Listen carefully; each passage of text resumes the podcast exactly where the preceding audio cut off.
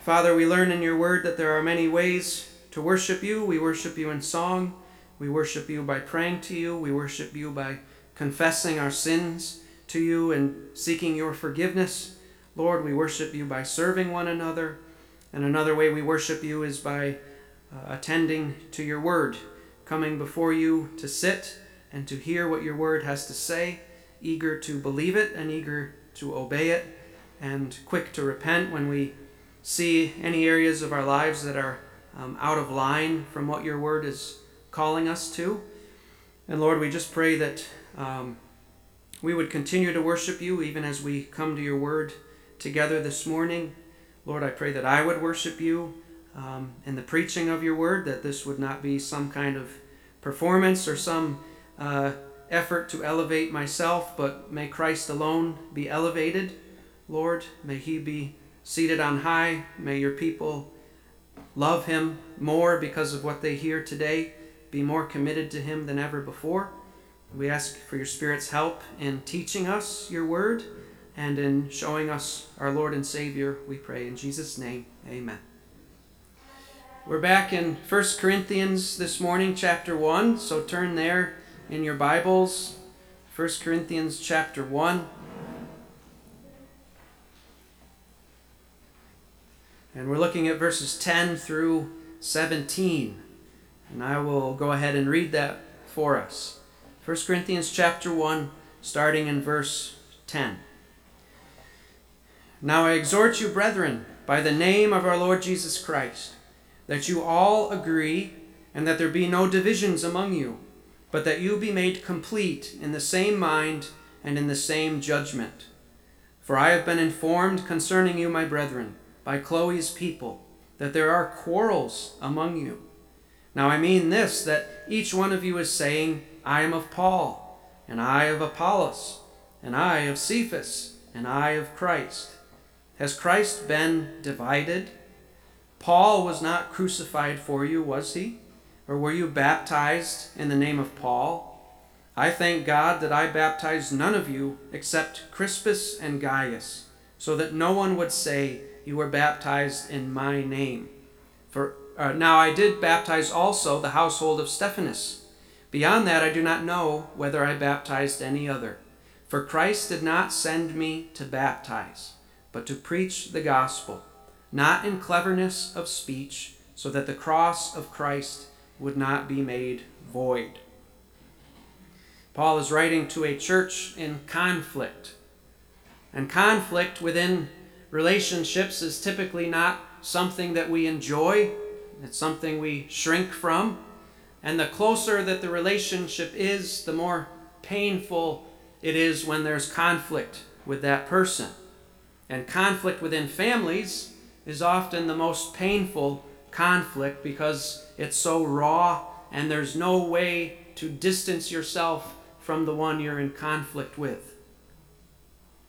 And it's the same with the church because the church is a family. We are brothers and sisters in Christ. And so there is no kind of pain like the pain that comes from conflict within the church. And again, the church at Corinth, as we see in this passage, is a church in conflict, and therefore it's a church that's in pain. These believers were not united, they were all torn apart because of misplaced commitments and competing loyalties. And this division, these quarrels, it all stemmed from a failure to maintain their focus upon the Lord Jesus Christ. We saw that since the very beginning of this letter last week, Paul has been redirecting this church's attention to Christ. He mentioned Christ every single verse, 10 times in 9 verses, and he starts out in verse 10 mentioning him again. He's pointing their attention to Christ because only Christ can unite a church. When the members of a church are committed to Christ, the church experiences a great level of unity. But when the members of a church are more committed to themselves than to Christ, that church will experience a great amount of painful division. And if we, as the Church of Christ in New Woodstock, if we want to continue to enjoy the unity that we are enjoying. And if we want to grow in the experience of that unity, then we need to pay close attention what Paul writes in these verses, verses 10 through 17. Look at verse 10. This is our first point this morning. The first point is that commitment to Christ brings unity. Commitment to Christ brings unity. Paul begins here in verse 10 to get into the meat of this letter. Last week we saw his greeting to the church. Now he is getting to the point. He is writing about what he wants to address with these believers. And he begins speaking about unity because apparently one of the biggest problems in this church was disunity. And we're clued into that fact because Paul will spend the next four chapters trying to root out the issues that have caused this disunity. And he tells us in verse 10, before he begins unpacking all of it, he tells us in verse 10 what the secret to true unity is. And it's commitment to Christ. That is what brings unity. Look at verse 10. He says, Now I exhort you, brethren, by the name of our Lord Jesus Christ, that you all agree, and that there be no divisions among you, but that you be made complete in the same mind and in the same judgment. So he begins by exhorting them to pursue unity. And he describes this unity in three different ways. First, what is unity? It's that you all agree. That you all agree. That's literally that you all say the same thing. Secondly, unity in the church is that there be no divisions among you. No divisions among you. And thirdly, unity involves being made complete in the same mind and in the same judgment. So, Paul here, he's reminding them of what the church of Christ ought to look like and sound like. The church ought to be a place where God's people dwell together in obvious love for and in harmony with one another. And that harmony, it ought to show up in how we talk, it ought to show up in the way we all think, and it ought to show up in the type of goals that we pursue together and the decisions that we make. Now, this kind of unity seems impossible. How can we all talk the same way? How can we all have the same mindset? How can we all be pursuing the exact same thing? Well, first of all, the context of these first four chapters clearly show that Paul doesn't have in mind that we become carbon copies of one another. He's not saying that you and I have to have the exact same favorite food. He's not saying that we all have to agree on what color the carpet should be neon orange. Okay? I argued strongly that that not be the color. I'm just kidding. That's not the color we're putting in here. But we're not all to agree on the color.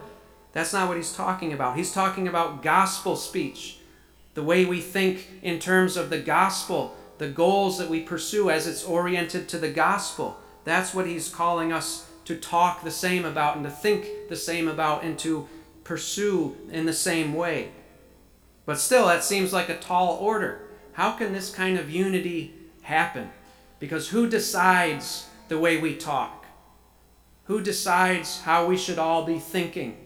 Who decides what the goals are that we should all agree that we're pursuing? Is it the pastor?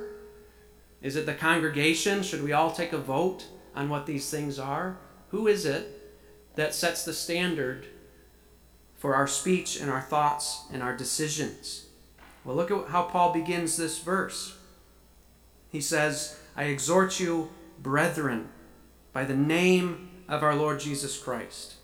First thing I want you to notice is that Paul refers to them as his brothers, his brothers and his sisters in Christ.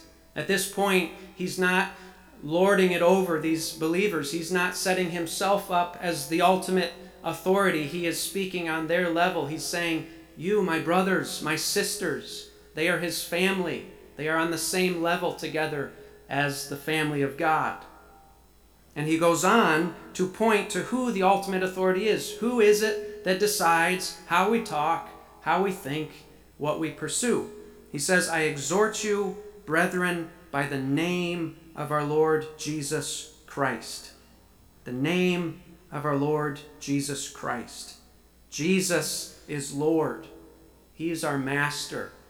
He's the one who decides how we talk. He's the one who decides what our mindset ought to be. He's the one who tells us what we should be pursuing together. So, how is it that we can all arrive at this kind of unity in our speech and our thoughts and our actions? As we each individually pursue the same Lord, as we conform our talk and our thoughts and our deeds, our pursuits to the same Lord Jesus Christ, we will find that we get closer together. We will find that we talk the same way because we're serving the same Lord. We think the same way because our minds are being renewed by the same Word of God. We'll pursue the same things because the same Lord has given us a new heart and He's put the same kinds of godly desires within us. That's where unity comes from. It comes from a commitment to our Lord, the Lord Jesus Christ. That's the secret to unity in a body of believers commitment to Christ. That's what brings unity. But as Paul was writing to these Corinthian believers, he tells us here, he tells them, you are not united. So what does that tell us? It tells us right there that they're not pursuing Christ the way they ought to be pursuing him. And we'll see in verses 11 and 12 that instead these believers are committed to mere men. And that brings us to our second point. If commitment to Christ brings unity, commitment to men brings disunity. Commitment to men brings disunity. Look at verse 11. Paul writes, For I have been informed concerning you, my brethren, by Chloe's people, that there are quarrels among you. This is the reason he begins the letter by exhorting them to unity. He calls them to pursue unity because they're not pursuing unity right now. And he lets them know that he's heard this from a reliable source. He mentions the people of Chloe.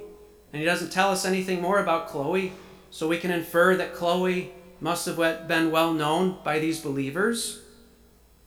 They were already well acquainted with her, it appears. And Paul has heard this from associates of hers. And notice it's not just one person from Chloe that he's heard this from. He says the Chloe's people, not Chloe's person. Literally, those of Chloe, not the one from Chloe. He has multiple witnesses who are telling him about this problem. So it's not hearsay, it's not gossip. He has multiple witnesses coming to him with this very real, very well established concern for his beloved Corinthian brothers and sisters. And what has he heard about this body of believers? There are quarrels among you. And this is not a merely uh, not merely a respectful difference of, of opinion about something. No, this is damaging contention. This is painful strife that has infected these body, this body of believers.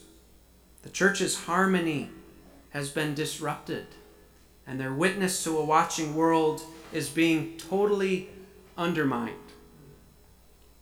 Remember what Jesus said? That if we love one another, the world will know what about us? That we are his disciples. If we don't love one another, the world will not think we are Jesus' disciples. In verse 12, Paul gets more specific as to what kinds of quarreling are going on. Verse 12, he says, Now I mean this, that each one of you is saying, I am of Paul and I of Apollos, and I of Cephas, and I of Christ. Now remember what Paul said back up in verse 10. He said, I exhort you, brethren, by the name of our Lord Jesus Christ, that you all what? You all agree. Literally, that you all say the same thing. But here in verse 12, what does he find them saying? They're all saying different things. They're saying, I'm a Paul. I'm a fanboy of Apollos. Well, I like Cephas. Oh, well, I'm of Christ. Remember when we went through our overview of, of the city of Corinth? In Corinthian culture, there was an obsession with status and honor and prestige. Everybody in the city of Corinth was trying to get ahead of everyone else. And apparently, that, that mindset has carried over into the church. People in the church of Corinth are trying to outdo one another by associating themselves with certain teachers of the church. We can imagine them saying, I'm of Paul. He planted this church. Oh, you are of Paul? Well, I'm of Apollos. That guy can really preach. He can preach Paul right under the table. Oh, yeah, well, I'm of Cephas. Peter, you know, the guy Jesus gave the keys of the kingdom to. Oh, yeah, well, I'm of Christ. So obviously, I'm smarter and wiser than any of you. Apparently, if you walked into the church at Corinth, it would be like you were walking into a class of kindergartners. It's childish bickering, and that is not how the church is supposed to function. But all too often, that is exactly how we find churches functioning or malfunctioning. Too often, things that are fine to have differences of opinion on become things that the people consider worth breaking fellowship over. We've all heard these conversations oh, the service is too long, the service is too short, the music is too loud and it's too long, the music is too quiet and it's too short, and on and on, and things like this. When that takes hold of a church, it is indicative of the fact that the devil has gained a foothold in that congregation. Because the devil would like nothing more than for you to be a bickering church so that the world looks at you, looks at how you profess Christ, but says, What has Christ done for you? What do I want with this Christ that you are proclaiming? You are eating each other alive. I want nothing to do with that. And we give the world an excuse to reject Christ. Turn to James chapter 3, where he speaks of how division is directly related to the activity of Satan. James chapter 3.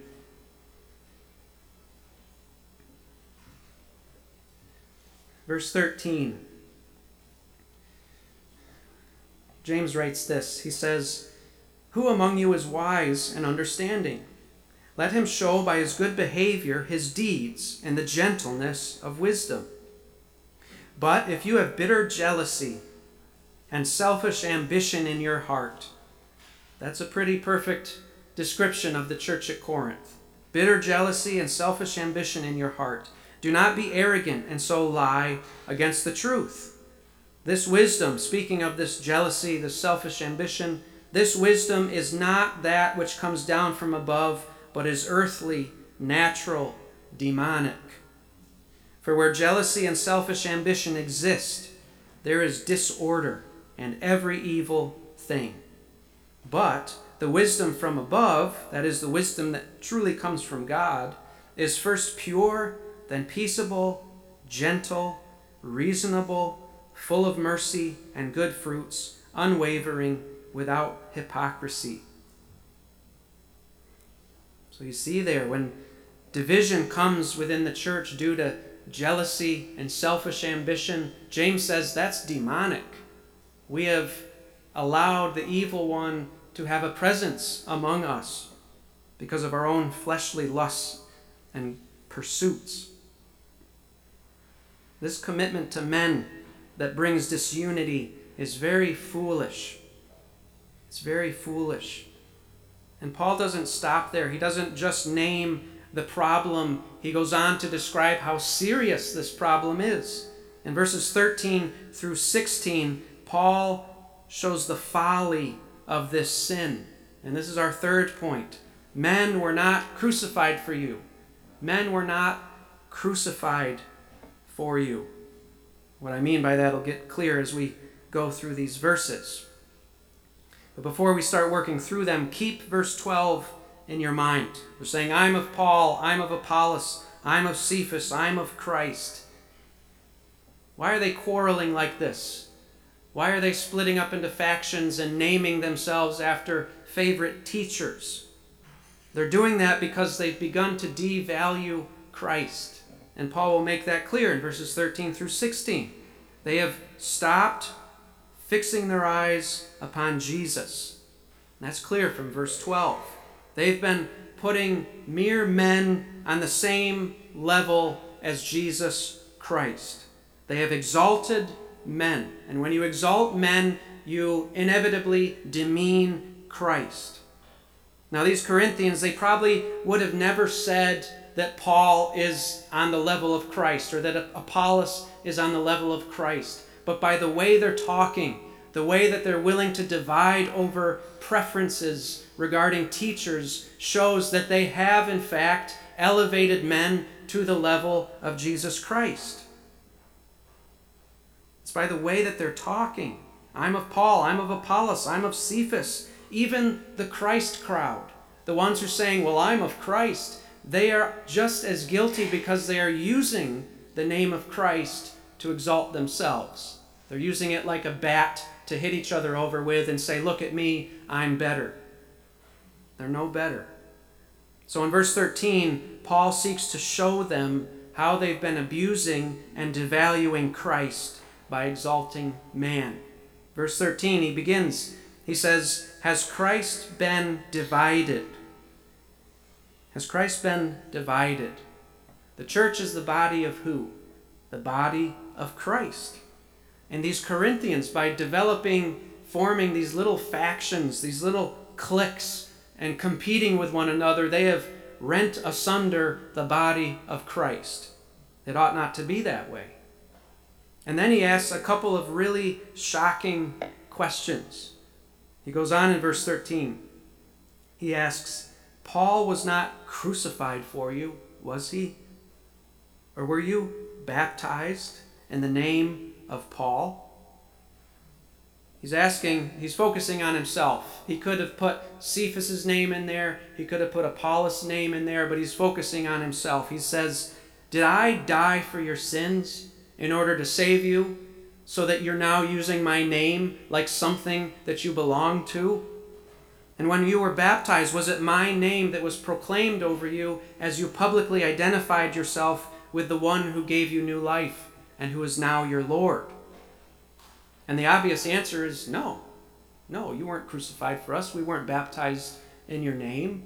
And so Paul is saying, then why in the world are you boasting in my name? Why are you rallying around the name of mere men? He's showing them that by boasting in mere men, these Corinthians have been unwittingly blaspheming. Remember what the Jews accused Jesus of? Blasphemy? Because he was elevating himself to the place of God, because they didn't believe he was God, and so they accused him of blasphemy. That's one form of blasphemy where you speak of a man as if he's God. That's blasphemy. That's what they were doing with Paul, Apollos, Cephas. Another form of blasphemy, blasphemy is when you deny God the place that is due God alone. When you say that somebody else is on his level, that's the other side of the coin of blasphemy. And these believers were doing both. They were elevating men to the place of God, and by doing that, they were denying Christ his sole spot as God, as Christ. I saw a disturbing example of this surrounding the last election, really on either side of the election. There was two flags that kind of competed against one another. And this flag on the top it said, Jesus is my Savior. And on the very same flag, right underneath that, one flag said, Trump is my president. And then there was a competing flag. At the very top, it said, Jesus is my Savior. And then right underneath that, it says, Biden is my president. I don't see how those flags are anything other than blasphemy. Because when you pair the holy, righteous, exalted name of Jesus Christ with a mere sinner, you are demeaning the glorious name of Jesus Christ. And that ought never happen. Christ does not share the stage with anyone. He alone is Christ. And so these Corinthians by arguing, I'm of Paul, I'm of Apollos, I'm Cephas, I'm of Christ. They're throwing the name of Christ around and exalting men like he is not who he is. Martin Luther, the German monk whom God used to spark the Protestant Reformation back in the 1500s, this is what he said when he learned that some individuals were naming themselves after him. They were calling themselves Lutherans. Listen to what Martin Luther said about that. He said, quote, In the first place, I ask that men make no reference to my name. Let them call themselves Christians, not Lutherans. What is Luther? After all, the teaching is not mine. Neither was I crucified for anyone. St. Paul in 1 Corinthians 3 would not allow the Christians to call themselves Pauline or Petrine, but Christian. How then should I, poor, stinking, maggot fodder that I am, come to have men call the children of Christ by my wretched name? Not so, my dear friends. Let us abolish all party names and call ourselves Christians, after him whose teaching we hold. Unquote. This kind of unwitting blasphemy is not something we are, any of us, immune to. We all have our favorite teacher, we all have our favorite preacher that we enjoy listening to, that we recommend to others, and there's nothing wrong with that in and of itself, but we must always be extremely careful not to put those men on par with the Lord Jesus Christ. And when the name of a mere man starts to be on our lips and in our thoughts as much as or more than the name of Christ, then that is a clue that we have begun to devalue Christ and we've begun to wrongly elevate man. And the only fruit that comes from that is division in the body of Christ. Paul goes on in verse 14. He says, I thank God that I baptized none of you except Crispus and Gaius, so that no one would say you were baptized in my name. Now I did baptize also the household of Stephanas. Beyond that, I do not know whether I baptized any other. And the providence of God, when Paul planted the church at Corinth, he did not end up baptizing all that many believers. And he's thankful for that because, according to verse 15, in the, in the Lord's providence, that prevented people from exalting his name more than they already were. Paul reminds these believers that neither he, nor Apollos, nor Peter were crucified for them. And so their commitment to mere men is incredibly blasphemous and foolish. And then in verse 17, Paul seeks to again, to redirect their focus off of men and onto Christ by telling them, and this is our fourth point Christ was crucified for you. Christ was crucified for you. Before we look at that verse, in Corinthian culture, clever speech was held in very high regard. If you were a skilled speaker, if you were able to dazzle people with displays of worldly wisdom, you could quickly climb that social ladder in Corinth, which everybody was trying to climb. And a good way to climb it was to be a skilled speaker. And if you were a skilled pe- uh, speaker, people in Corinth would seek to ride your coattails. The wealthy would seek to become your patrons. They would seek to support you financially so that their name could be associated with yours. And as your name rose as a skilled speaker, their name would rise along with it because they could take credit for your rise. They said, Well, I support him. He can do what he does because I'm supporting him. And looking back at verse 12, we see that the Corinthian believers had been treating Paul and Apollos and Cephas and even Christ himself in that way. And we can understand that kind of thinking. Oftentimes in the church, someone will donate a large sum of money to help the church with a special need.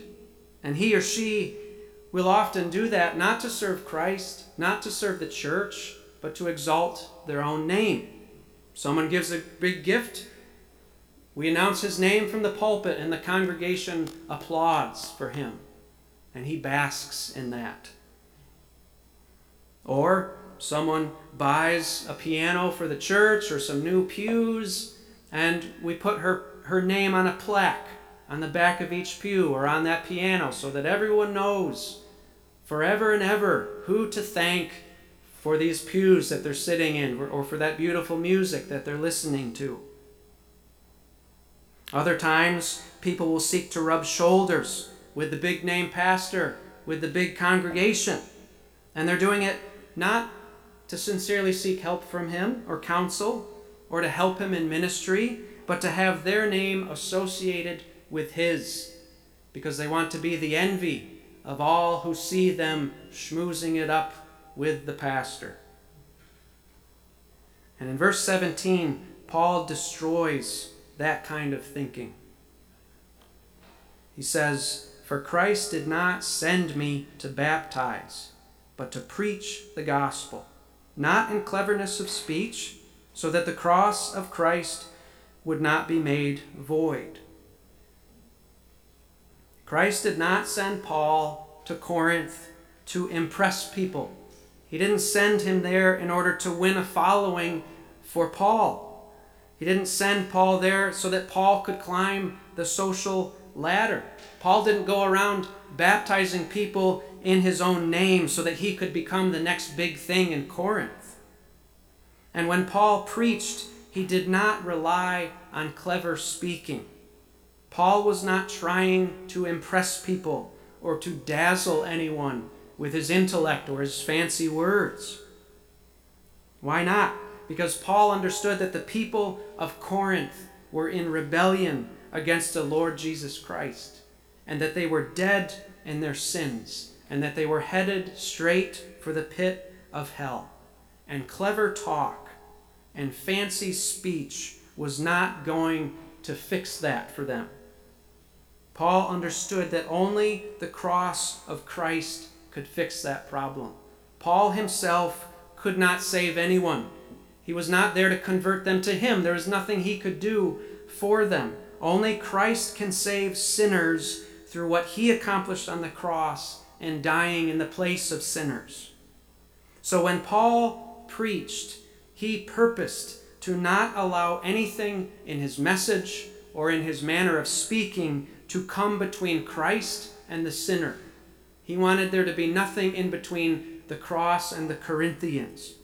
Paul did not want anything at all to nullify the power of the cross. He didn't want to nullify the cross, make it void by redirecting people from the cross, instead, redirecting them to himself. And today there are too many preachers who are seeking to win a following for themselves. They try to impress people with clever stories, impressive sounding arguments, and entertaining deliveries. And there are too many congregations who eat that up, that that's what they want. That's why they go there, to be entertained. They're seeking to follow a mere man so that they can look cool or they can boast about their pastor's worldly success. When you and I, when we come to church to hear the word preached on a Sunday morning, what should be our expectation? What should we be thinking about? And if we had a chance to talk with the preacher, whether it's me or some other person up behind this pulpit, or if we go to another church, if we had a chance to speak with that preacher before the service, what does that preacher need to hear? Preacher, show me my Savior. I don't need your silly stories. I don't need your clever anecdotes. I don't need your sophisticated arguments. I don't need for you to be relevant to the culture because, in fact, you are irrelevant. You did not hang on the cross for me. You did not walk out of that tomb for me. There's nothing you can do for me. So get yourself out of the way and point me to my Lord. And if you will not do that, then go sit down and let someone else stand behind that pulpit who will point me to Christ. That's what every preacher needs to hear. That's what every congregant should long for to hear from Christ, because only Christ can save you, only Christ can satisfy you forever. The preacher, the mere man, can do nothing for you. You and I need Jesus Christ. Climbing the social ladder will not save your soul from the wrath of God. That pastor or that teacher that you like, he cannot cleanse you from your sins. He cannot get you into heaven. Only Jesus Christ can do that. So pursue him. And when you talk with your neighbor or with your friend or your lost family member, remember that you cannot bring that person to faith by impressing him or by beating her into submission by the force of your powerful arguments. Only Jesus Christ can save that person. So tell them about Jesus and what he did to save sinners. And then plead with them to repent of their sins and to trust in him. And follow the example of Paul. Don't you dare, don't I dare stand between the sinner and the cross. There's a reason that cross is on this side of the veil, not the other side. We don't need to cover over the cross by relying on ourselves or trying to impress people with ourselves. We need to present Christ to the sinner. Let's pray. Father in heaven, we pray that you would help us, Lord, not to get in the way of the cross, that you would help us to be committed, all of us individually in this church, to be committed to Christ and to pursue Christ. And if we do that, we will see our hearts being knit together more and more, Lord. And division will have no place here because we are all following Christ together, and His word goes.